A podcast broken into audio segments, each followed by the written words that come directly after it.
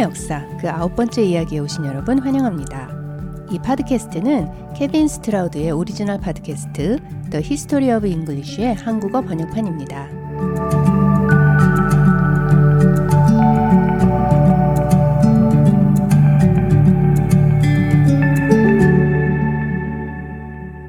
지난 세 번의 이야기에 걸쳐 우리는 Indo-European 언어에 대해 자세히 알아보았는데요. 이 Indo-European 언어는 영어를 비롯 대부분의 유럽 언어들 및 인도어를 포함하는 여러 중앙아시아 언어들의 조상이기도 합니다. 이름 그대로 Indo-European 언어, 인유어인 것이죠. 또한 영어는 그 어휘 및 문법의 많은 부분이 Germanic 계열 언어들 및 라틴어, 그리스어, 켈틱어 등에서 유래되었는데요. 라틴어, 그리스어 등은 인유어에서 갈라져 나온 1세대 언어들로서 이들로부터 유래된 많은 단어들이 영어를 포함 현대 유럽의 많은 언어들에서 사용되고 있습니다. 또한 라틴어나 그리스어에서 유래된 단어들의 특징은 우리가 일상적으로 쓰는 말들이 아니라는 점인데요. 이는 곧 사전을 찾아봐야 그 뜻을 알 수 있는 어휘들이라는 것이죠. 예를 들면 한국말에서 달리는 동물, 말을 좀 더 세련된 어휘로 표현하자면 한자를 써서 마라고 합니다. 말을 타는 것, 승마 에서처럼 말이죠. 이처럼 영어에서도 일상적인 단어 horse 이외에 말의 형용사적 표현인 equine, 승마라는 뜻의 equestrian과 같은 단어들이 있는데요. 이 단어들은 인유어로 horse, 말을 뜻하는 equ라는 단어가 라틴어를 통해 영어로 전래된 것이죠. 이렇게 영어에는 같은 뜻이지만 일상적으로 쓰이는 단어는 주로 졸메닉 계열 언어들에서 한 단계 높은 수준의 단어는 주로 라틴어나 그릭에서 유래된 경우가 많이 있습니다. 지금까지 알아본 바와 같이 지난 수세기에 걸쳐 인유어의 많은 단어들이 재구성되었지만 실제로 이 언어가 언제, 어디에서 시작되었는지, 그리고 어떻게 비교적 짧은 시간 내에 유럽과 아시아 대륙으로 광범위하게 퍼져나갈 수 있었는지에 대해서는 오늘날까지도 학자들 사이에 다양한 의견이 있습니다. 하지만 우리는 현재 가장 정설로 여겨지는 이론을 바탕으로 이야기해 보도록 하죠. 또한 염두에 두어야 할 것은 우리가 지금 인유어에 대해 알고 있는 모든 것은 간접적 지식이라는 것입니다. 인유어는 글로 남아있는 증거가 없기에 우리는 라틴어, 그리스어 등 2차적인 자료들 및 그것을 바탕으로 재구성된 단어들, 고고학적 발견 등으로 미루어 짐작할 뿐인 것이죠. 그렇다면 이제 라틴어와 그리스 등이 인유어 1세대 언어로 갈라지기 이전 이 인유어를 실제로 사용했던 사람들은 언제, 어디에서 살았었는지 한번 알아보도록 할까요? 먼저 시간입니다. 방금 말씀드렸듯 인유어는 문서로 남겨진 자료가 없기 때문에 그 시작점을 알 수가 없습니다. 따라서 인유어가 1세대 여러 branch의 언어들, 즉 고대 히타이트어, 고대 라틴, 고대 그리스어, 산스크리트어 등으로 갈리게 된 시점부터 살펴보는 것이 보다 합리적일 텐데요. 이 언어들은 무엇보다 문서로 남겨졌다는 점에서 연구의 신빙성을 더해주죠. 우선 알려진 가장 오래된 인유어 계열 언어로는 현대 터키 지역에서 쓰여졌던 고대 히타이트어가 있습니다. 이 언어는 구약 성경에도 여러 번 언급되는 오래된 언어로서 상형 문자로 여러 세기에 걸쳐 전해졌는데요. 학자들에 따르면 이 히타이트어는 기원전 1900년 전으로 그 시작을 거슬러 올라갈 수 있다고 합니다. 말이라는 것이 하루아침에 완성되는 것이 아니고 글로 남겨지기 이전에 적어도 수세기에 걸쳐 형성된다고 가정했을 때 기원전 2500년대부터 히타이트어가 존재하기 시작했다고 가정할 수 있겠습니다. 그렇다면 기원전 2500년 전을 인유어가 1세대 여러 갈래의 언어들로 갈라지는 시점이라고 가정해 보죠. 다음으로 고대 그리스어의 방언인 미케네 언어인데요.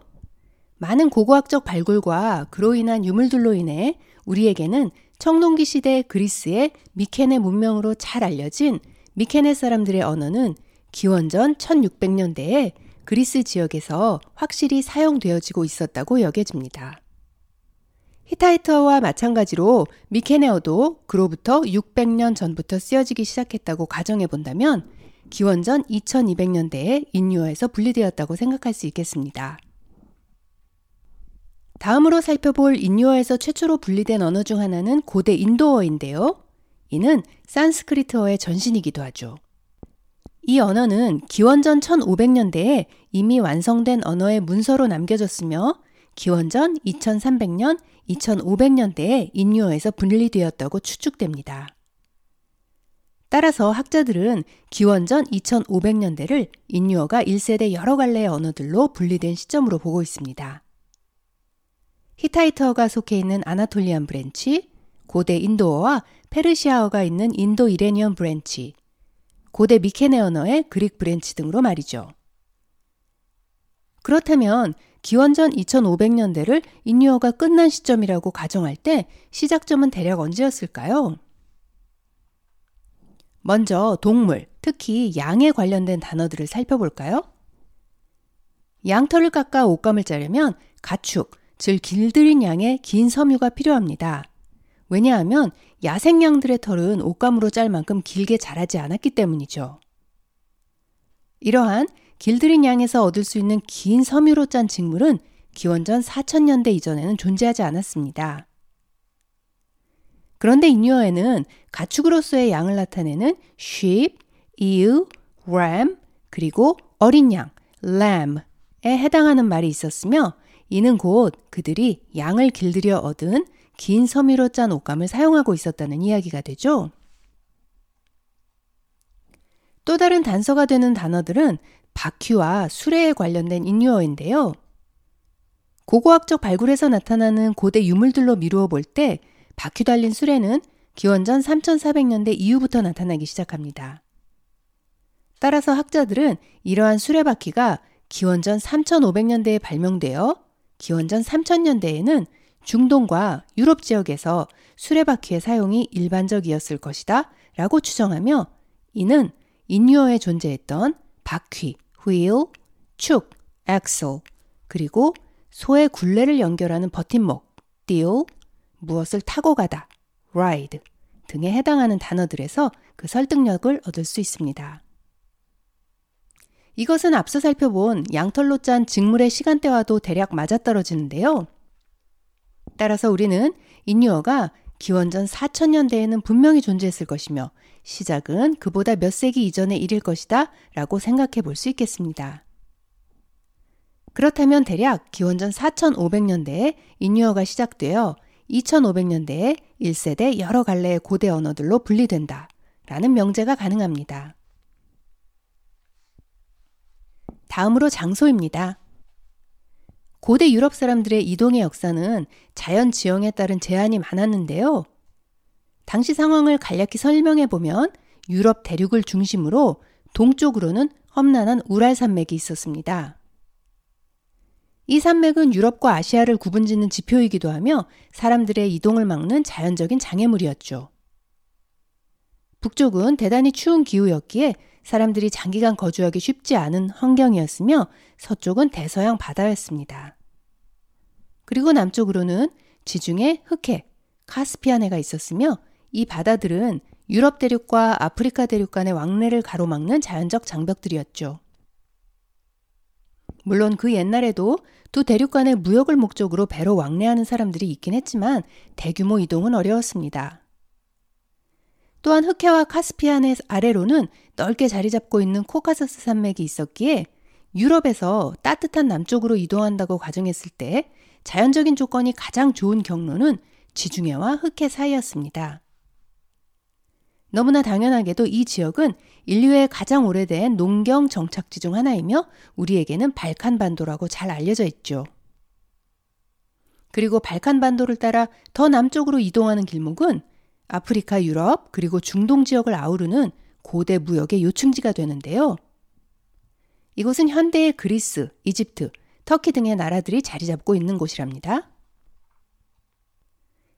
이와 같이 자연의 장벽으로 말미암아 남, 북간 이동이 어려웠던 결과로 유럽, 아시아 사이에는 두 개의 이동 경로가 발달하는데요. 실크로드로 대표되는 동서간 무역로와 유라시아 대평원에서의 유목민들의 동쪽 서쪽 간 이동 경로가 그것인데요. 여기서 유라시아 대평원은 어디일까요? 유럽, 아시아를 연결하는 유라시아 대륙은 크게 세 부분으로 나뉘는데요. 우선 북쪽 러시아, 시베리아 지역의 삼림지대와 남쪽 중동과 중앙아시아의 사막지대, 그리고 그 중간에 위치하는 대평원 지역으로 나눌 수 있습니다. 이 대평원 지역은 아주 춥거나 덥지 않고 풀과 같이 키가 낮은 식물들이 자랄 만큼의 충분한 수분이 있어 동물들을 키우며 살아가기에 최적의 자연 조건을 갖추고 있죠. 즉, 유목민들의 홈랜드입니다.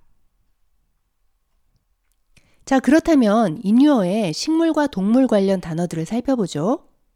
자작나무, birch, 수달, otter, 비버, beaver, 말, horse, 벌, bee, 꿀, honey, 눈, snow, 얼음, ice 등에 해당하는 단어들이 있었는데요. 이들은 주로 온화한 지역에 서식하는 동식물들입니다.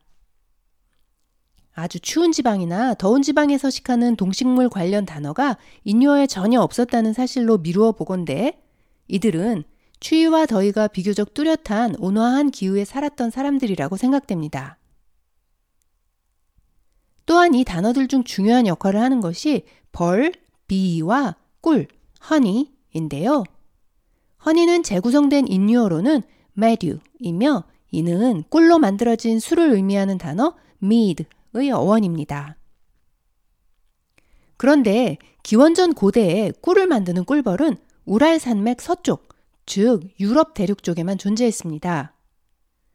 또한 기원전 2500년대까지 우랄 산맥 동쪽 아시아 대륙 쪽의 사람들은 수렵과 채집을 중심으로 살아갔던 반면 인유어 사람들은 수렵 채집이 아닌 가축을 기르며 살아가는 유목민들이었습니다.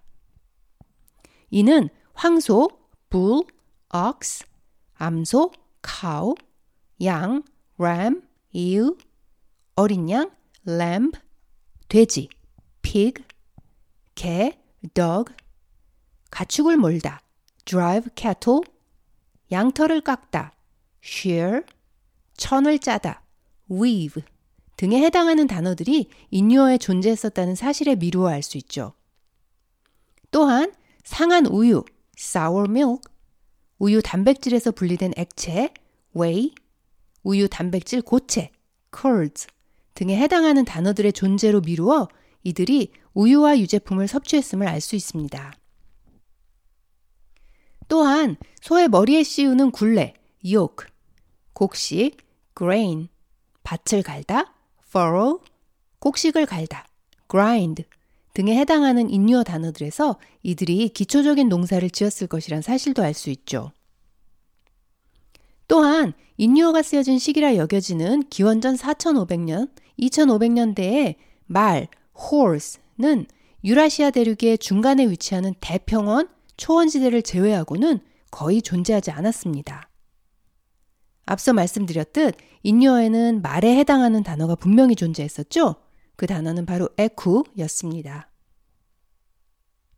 지금까지의 모든 언어학적, 고고학적 사료들을 종합해 볼 때 우리는 영어의 최초의 주상어인 인유어 사람들에 관해 다음과 같은 결론을 내릴 수 있습니다. 이 사람들은 기원전 4500년, 2500년대에 살았습니다. 동물을 사냥하는 수렵이나 채집보다는 소나 양, 염소 등의 가축을 기르며 풀을 찾아 이동하며 살아가는 유목민들이었습니다. 이러한 가축을 이용하여 기초적인 농사를 지었습니다. 꿀을 채집하여 알코올 음료를 만들어 마셨죠. 말을 길들여 타고 바퀴 달린 수레를 이용하였습니다. 길들인 양의 긴 섬유로 짠 직물을 이용했습니다. 암소로부터 우유 및 유제품을 섭취하였습니다. 스카이파더라고 직역되는 신을 숭배했습니다. 아주 춥거나 더운 지역이 아닌 중간지대, 온화한 기후에 살았습니다. 유럽과 아시아를 가로지르는 우랄 산맥의 서쪽 유럽 지역에 살았습니다. 유라시아 대륙의 북쪽 삼림 지역에는 살지 않았습니다. 이 시기 유라시아 대륙 북쪽 사람들은 수렵과 채집을 중심으로 살아가는 사람들이었으며 가축을 먹일 풀을 찾아 이동하는 유목민들이 아니었죠. 중동이나 인도 지역에 살지는 않았습니다. 이 시기 이 지역에는 달리는 동물, 말들이 존재하지 않았거든요. 모든 상황을 종합해 볼 때 이들은 흑해와 카스피안의 북쪽, 그리고 우랄산맥 서쪽에 위치한 지역에 살았을 것이라 추정됩니다. 이는 현대 러시아 및 우크라이나 동쪽 지방에 해당됩니다. 이러한 가설들은 그동안 이루어진 많은 고고학적 발굴 및 인류학적 증거들이 뒷받침되며 현재 일반적으로 받아들여지는 정설이며 이 인류어 사람들은 얌나야 호라이즌이라는 학명으로 불립니다. 이들은 브론즈 에이지, 즉 청동기 시대의 사람들이었으며 호전적인 문화를 가진 사람들이었습니다.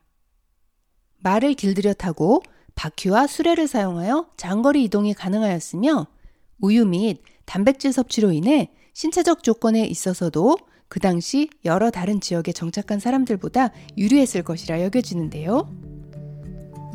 바로 이 사람들이 인유어를 최초로 사용하고 이후 유럽 및 중앙아시아 대륙으로 그들의 세력을 확장하는 과정에서 그들의 언어 인유어를 함께 전파시킨 사람들이라 여겨집니다.